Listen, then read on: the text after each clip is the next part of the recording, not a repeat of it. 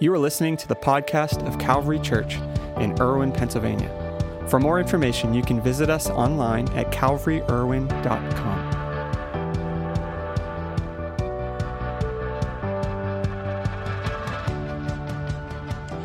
Well, good morning, everyone. It is awesome to have all you beautiful people here today.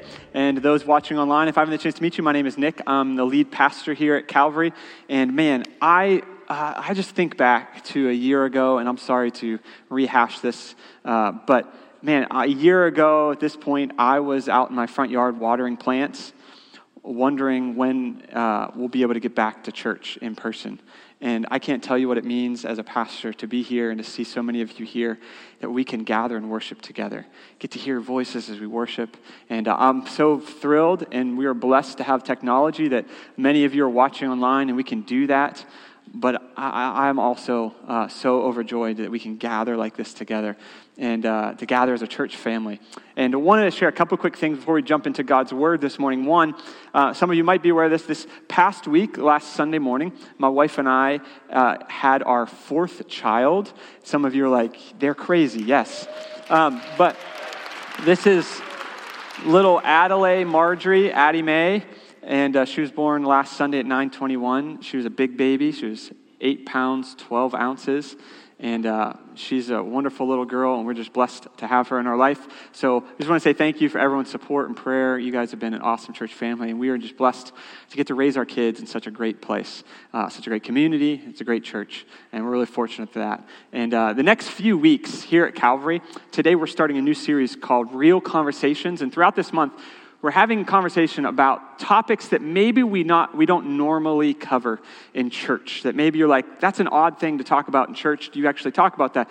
You know what? I believe that god's word has a lot to say about everything we deal with in life. Uh, and, and, it's important sometimes to understand how to apply what God's word says in different situations. So, next week, uh, you heard in the Calvary Connection, we're going to have Kayla Stoecklein with us. Um, her husband died by suicide in 2018, was a pastor and I'm going to be interviewing her about the truth about mental illness and, and what it looks like to walk through that together as a church. And you might be like, that doesn't really apply to me. Uh, well, statistics show one in four Americans either struggle with some form of mental illness or know someone that does. Uh, so if you just look around the room, that's a good portion of us. And uh, I think it's important for us as a church to say, well, what does God's word say about our emotional and mental health? Because God's concerned about that too. Uh, the week after that, we're going to talk about the truth about burnout, and I'm going to be interviewing two frontline workers from our church who have been on the front lines of this pandemic. And what does burnout look like? This has been a really difficult year for them, and how do we walk through that? And what does God intend for us when we're facing burnout? And then last week, we're going to be joined by Pastor Brian Cuck. He's been here before, but um, Pastor Brian pastored a church in Reading, Pennsylvania, a few years ago. Him and his wife were on a, uh, a ride in their motorcycle on a Sunday evening, and a drunk driver crossed the middle line, went head on right into their, uh, their motorcycle. Uh, Pastor Brian lost his wife that day and his left leg. And uh, that last Sunday of this month, we're going to be talking about the truth about suffering.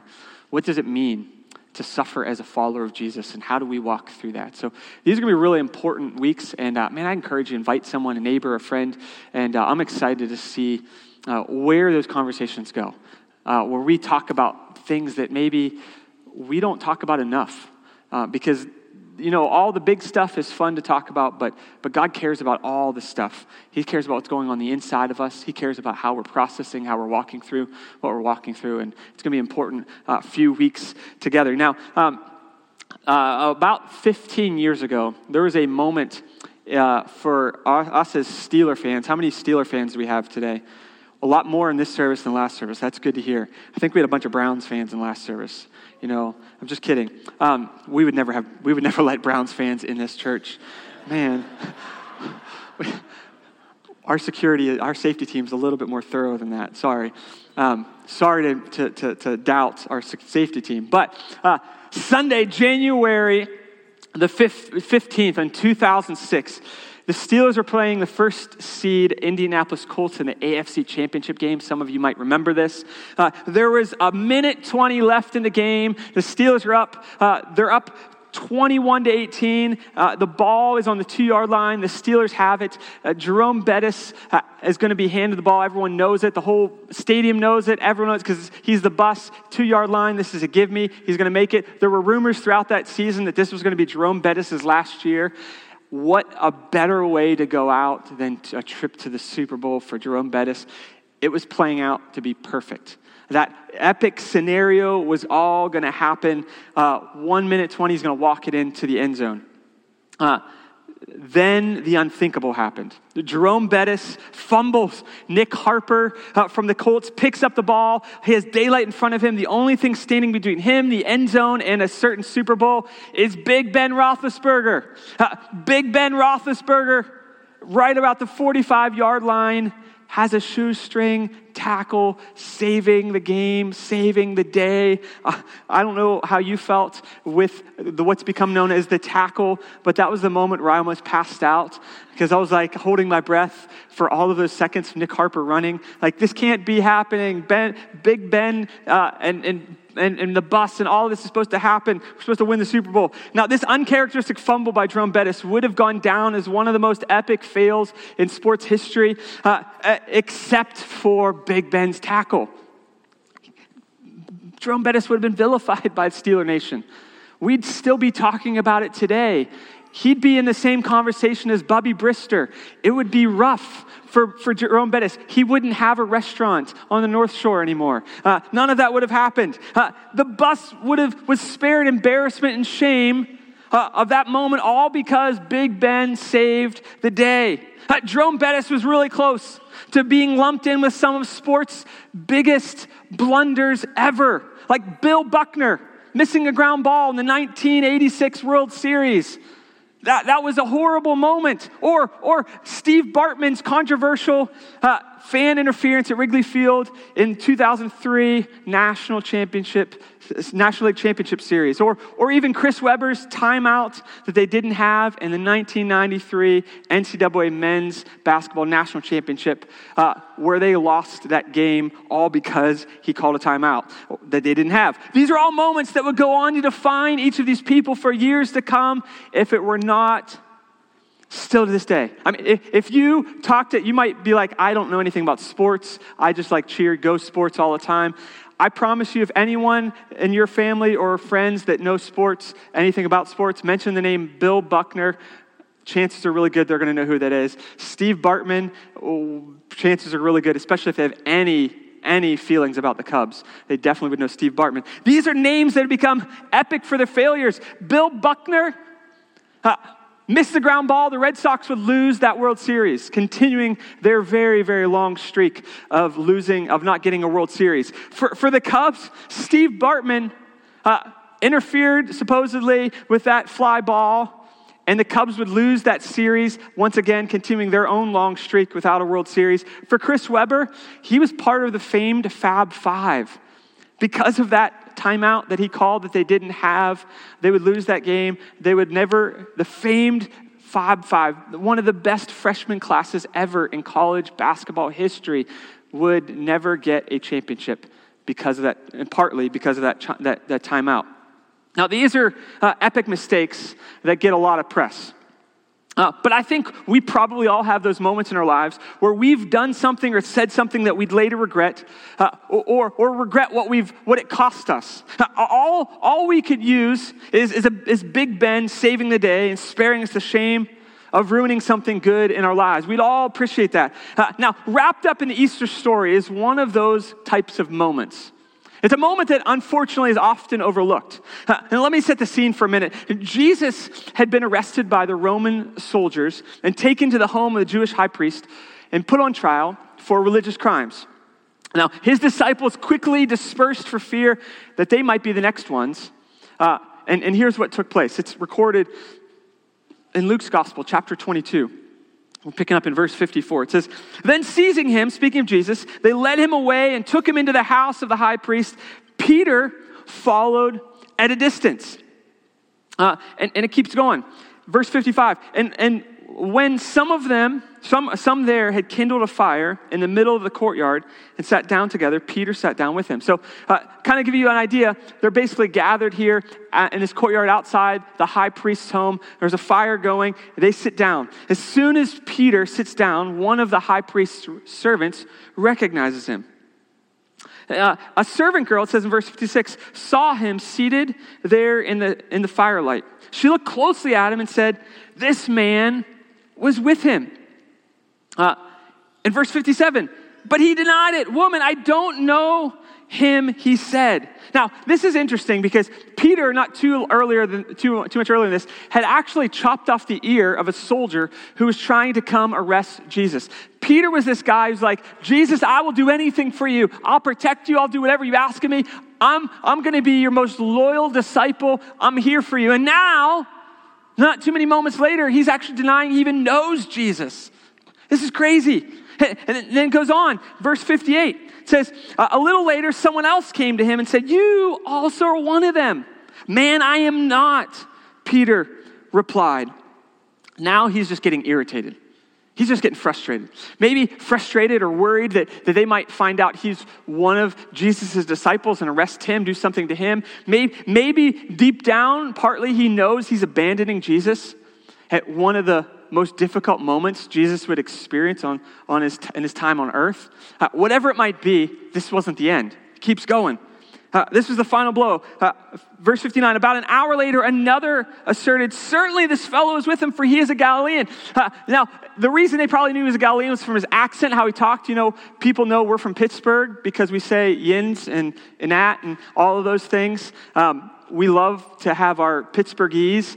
Um, well, well, Galileans had a certain way of talking, so uh, immediately someone recognized because uh, of how he was talking. In verse 60, Peter replied, Man, I don't know what you're talking about.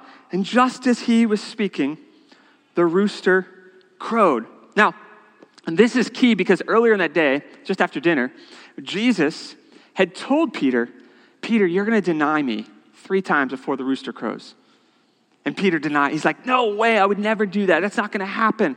And then after this takes place, he, he, he's denied knowing Jesus. This rooster is crowed, meaning it's almost uh, daylight, like it's the early, early, wee early uh, hours of the morning. Uh, the most excruciating moment of this whole story takes place.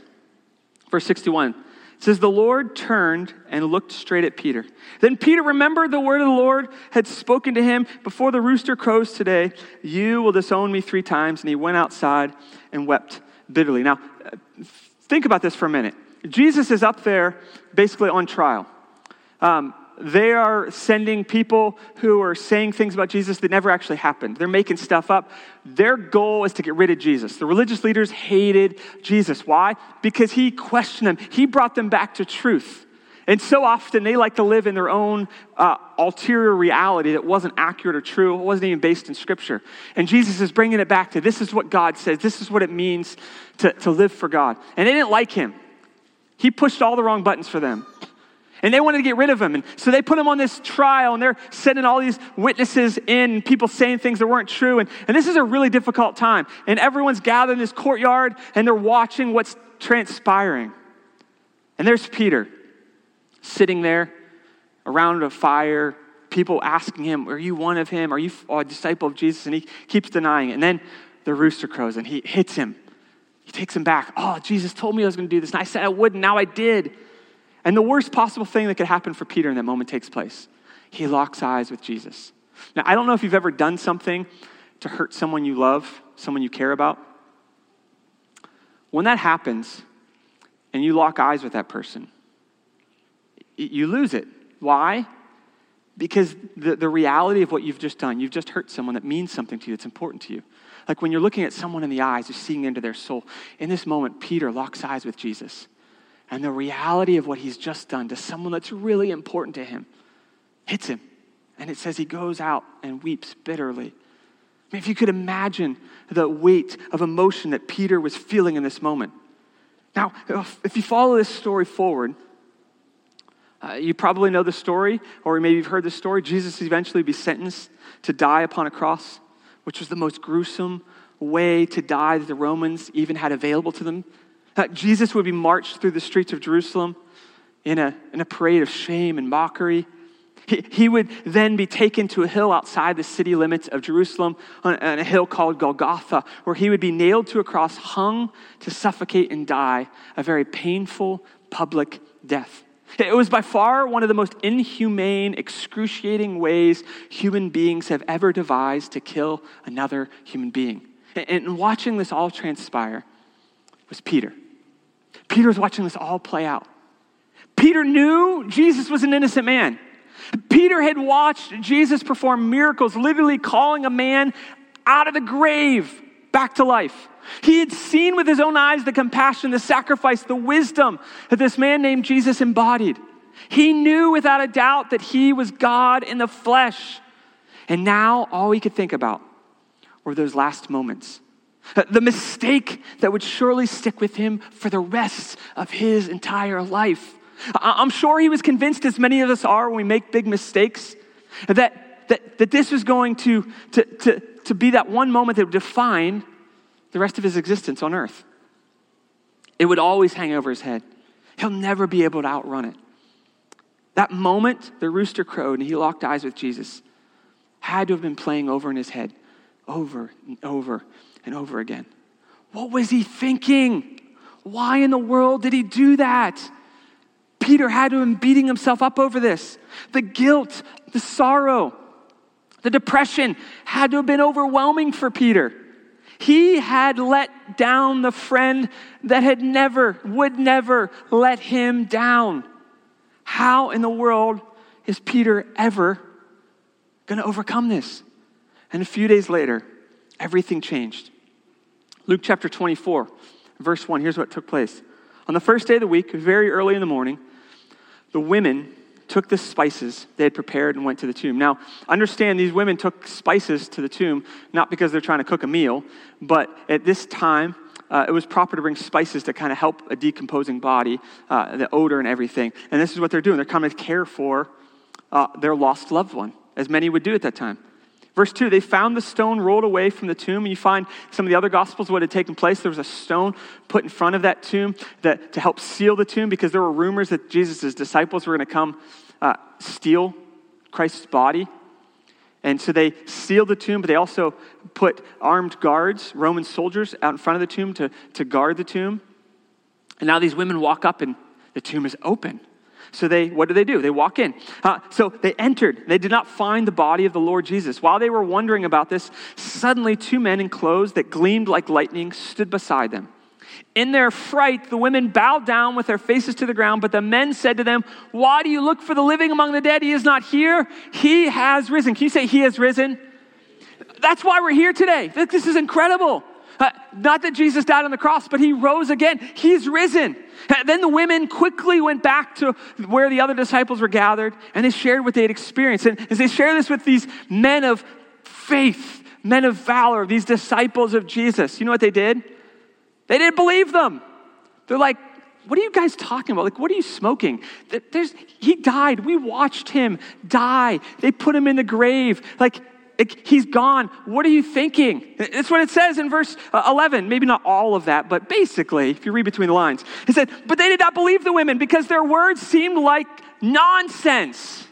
They're like, That's absolutely crazy. That's insane. That didn't happen. But one of the disciples needed this to be true more than any others. Verse 12 Peter. Peter. Peter, however, got up and he ran to the tomb. Can you say run? Run. He ran to the tomb. He didn't just like kind of uh, walk over there, he ran to the tomb. And it says, bending over, he saw the strips of linen lying by themselves. These are the strips of linen that would have wrapped Jesus' dead body. And he went away, wondering to himself what had happened. This was, was extra important to Peter. Because if this was true, if Jesus really had been resurrected from the dead, then his mistakes were not the end. There was still hope to make things right. He might have a future not defined by that one moment he screwed up.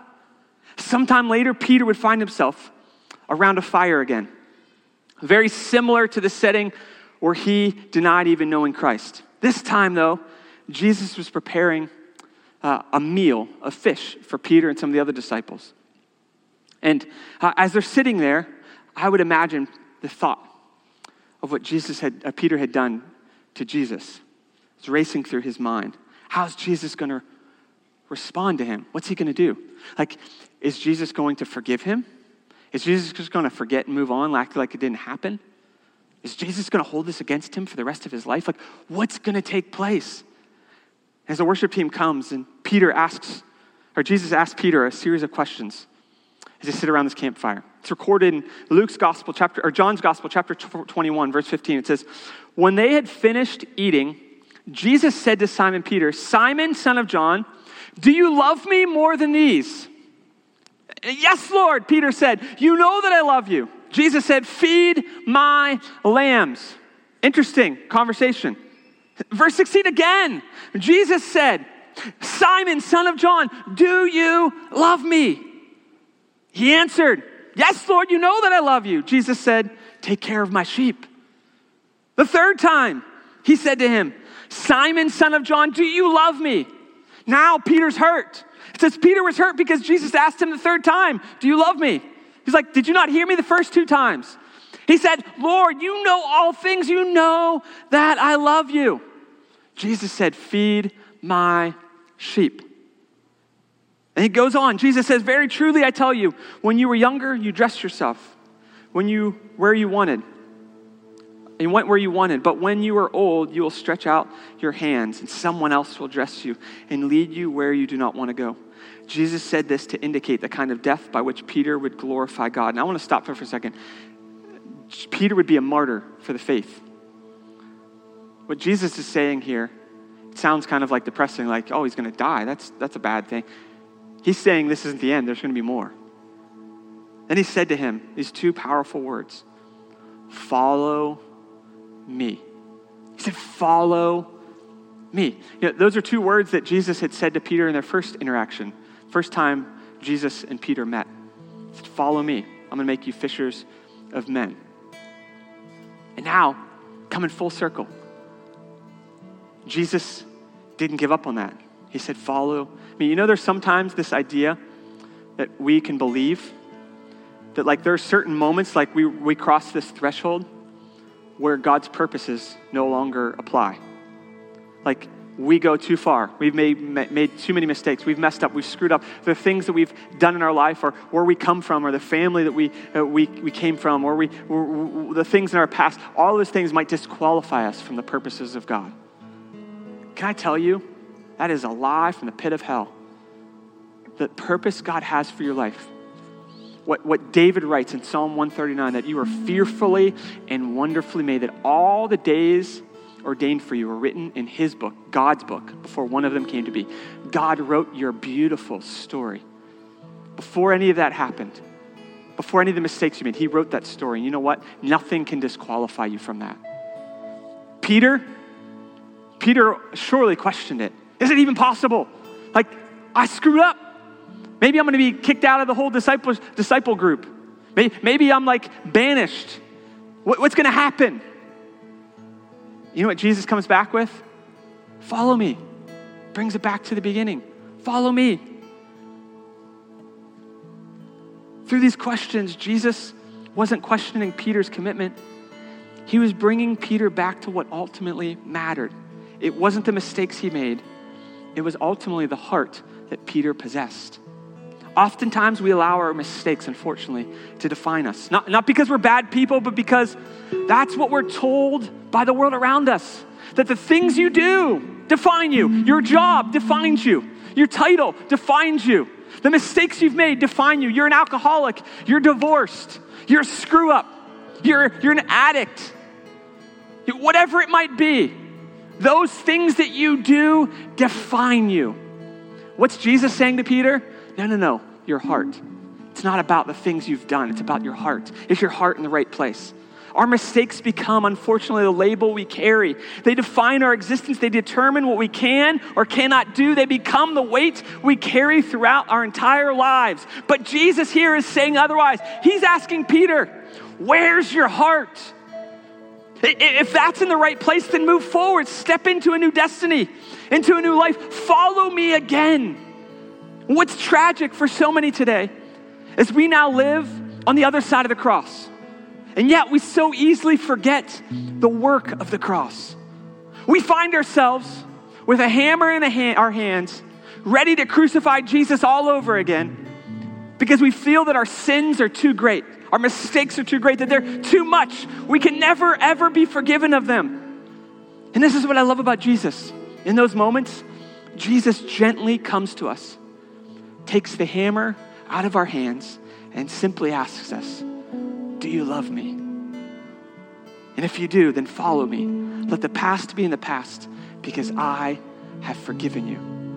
And I, I don't know what you came to Calvary Church Uh, on this Easter Sunday in 2021 with. I don't know what you're carrying for those watching online, the, baggage and the labels and all that has been put on you. Maybe from your own doing. Maybe you deserve it, you feel, because of the things you've done. And I'm not discounting mistakes and the consequences that follow those mistakes. Maybe you've been carrying that and you've accepted the fact this is your lot in life. This is what you'll be the rest of your life. This is how you'll be known, and you're okay with that to live out the rest of your existence carrying that label, carrying that weight. I want to tell you on this Easter Sunday, He's risen. He's risen. What does that mean? That there's new hope for tomorrow. As we heard the video before, because He lives, I can face tomorrow. There's hope. He's risen. And, and, and that might not mean anything to you, but I'm telling you it's everything to you. Because it means that death is not the end. Friday was not the end. The cross was not the end. Your mistakes are not the end. For Peter, this is a microcosm of our life. And this is why I love about Scripture that it's real. Peter screwed up, but Jesus didn't hold it against him. He forgave him. And you know what? Peter would go on to be one of the leaders in the early church. And I, I don't know what you're walking through, what you're dealing with, what you're facing. But I believe Jesus is wanting you to know today that you can follow him. And he's reaching out and saying, all the baggage, all that you've got in your life, the mistakes, what the Bible calls sin, he's reaching out and saying, Do you love me? And follow me. And, and I want to, before the band's going to sing a song and we close, I want to pray. And, and prayer, maybe for you, is just like a religious thing that like priests or pastors do, and you know, you get through that and then you move on. Prayer is not that. If that's all prayer is to you, man, you are missing so much. Prayer is a conversation with the holy, almighty God, the very God that spoke everything into existence, the very God that is called the dead back from the grave. That's the God we get to talk to. How cool is that? And I want to pray. Talk to that God on your behalf this morning. And, and maybe, maybe this will spark your own conversations with God where you can actually talk to Him yourself. You don't have to go through a pastor, a priest, or anyone like that. You can actually talk to Him yourself. That's what Jesus made possible when He went to the cross, rose again. Would you bow your heads with me as we pray? Lord, I thank you for this day. I thank you, Lord, that we can celebrate that you have risen, that, that our past isn't our, is in our past, but you can write a new future for us, that you can forgive us Lord, that we don't have to live condemned the rest of our life, but that we can experience your grace and your mercy, your forgiveness. Holy Spirit, I pray that you would just remind us, if there are those that are here in person or watching online that, that have never responded to that challenge you gave Peter to follow you, I pray, Lord, today wouldn't just be another holiday, but today would be the beginning of an incredible journey of following you, having their chains dropped off their shoulders, the chains that had bound them for many years, the lies they believed, and they could follow the truth of what your word says and your purposes, experience your forgiveness. Jesus, I pray you begin to move in people's hearts even now. Do miracles, Lord. What others have said are impossible, Lord, let it be possible right now in Jesus' name. As you're continuing to pray this morning, if you're here in person or online, and you'd say, Nick, I've never responded to follow Jesus. I've never experienced his forgiveness. I didn't even know that was possible. I've, I, have i have never even tried to live out his purposes in my life, but I'm willing to try. I'm willing to accept his forgiveness. I'm, I'm willing to admit I need a Savior. I'm not perfect, but I want to live my life to honor Jesus. I want to commit to follow him as Peter did. If that's you this morning, I'm going to count to three. As I count to three, I'm just going to ask you to reach your hand toward heaven. Whether you're sitting at home or in your car or you're sitting here in a pew, on three, I just want you to reach your hand toward heaven and say, Jesus, that's me. I'm going to follow you. See, Peter had to follow Jesus, he had to do something. That's our physical act saying, I want to follow Jesus. If that's you, on the count of three one, two, three. Would you reach your hand toward heaven this morning? Amen. Amen. Anyone else? Amen. Amen. Amen. You can put your hands down. And I'm, I'm going to ask everyone that raised their hand, but even those that didn't, you might be like, I've been going to church since I was two months old. That's cool. We're going to all pray together. We're a church family. We're in this together. We're not on this. Sometimes we can feel isolated, like, man, I got to figure this out on my own. No, we're in this together. We're going to pray together. And I'm going to lead you in this prayer. Someone's going to ask you to repeat after me. And, and, like I said, it's not some formal magic thing, it's just a conversation with God. And my hope, maybe this will be the first of many conversations you have with the one who created you, the one who loves you, with God. Would you all pray this prayer together with me? Dear God, thank you for loving me just as I am. Today, I accept your forgiveness. I accept your grace over my past, over my mistakes, over my sin. I commit to live according to your purposes. Give me the strength and the courage to follow you all the days of my life and to show your love to the world around me. In Jesus' name, amen. Amen. Amen. And if you prayed that prayer, you, you, you said, Man, I want to begin this journey. Maybe you raised your hand, maybe you didn't. I want to ask you to do something. Not, not because we want to make a big spectacle, because we want to help you continue to follow Jesus. Because this isn't the end, this is a beginning of a journey. And that journey is incredible. We want to give you resources and help support you. So if you're here in person on your pew, there's a blue Connect card. You can fill that out and check the box. I committed my life to Jesus today, and you can uh, drop that in a giving box or the Connection Center. Or if you're like, man, I don't want to write stuff, that's weird and everything, go to connect.calvaryirwin.com on your phone. If you're watching online, go to connect.calvaryirwin.com. You can uh, just click the button there that I committed my life to Jesus, and we want to help resource you, support you. That, that this isn't the, the last step, this is the first step of an amazing journey together. God is something important for your life. Now, the band's going to play a song here as we prepare to close. And as they play the song, I want you to think about something. Uh, one, what has God forgiven you of?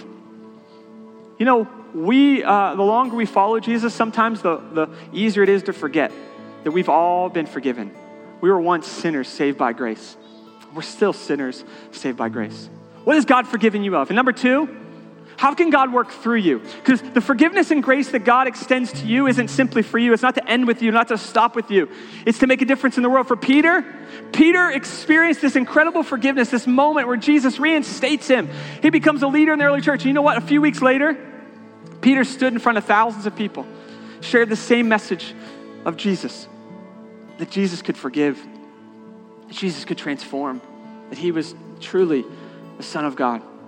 And 3,000 people would begin to follow Jesus that day because of Peter's words. It wasn't about Peter, it was about G- what Jesus could do through Peter. And God wants to do that in your life. So, as we, the band's going to sing this song, I want you to reflect on what God's forgiven you of, but also how can God use you to extend the same grace He's given you to the world around you? Listen to this powerful song as we uh, reflect on that this morning.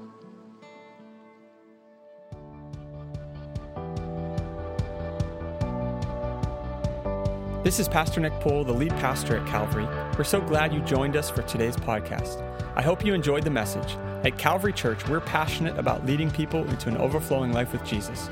We would love the opportunity to connect with you on your faith journey and hear what God is doing in your life or join you in prayer for any needs you might have. You can visit us online at calvaryirwin.com or send us an email at info at calvaryirwin.com. On our website, you'll find previous week's messages, a list of upcoming events, as well as resources designed to help you take those next steps on your journey of faith. See you next week, and may the Lord bless you and keep you. May he make his face shine on you and be gracious to you.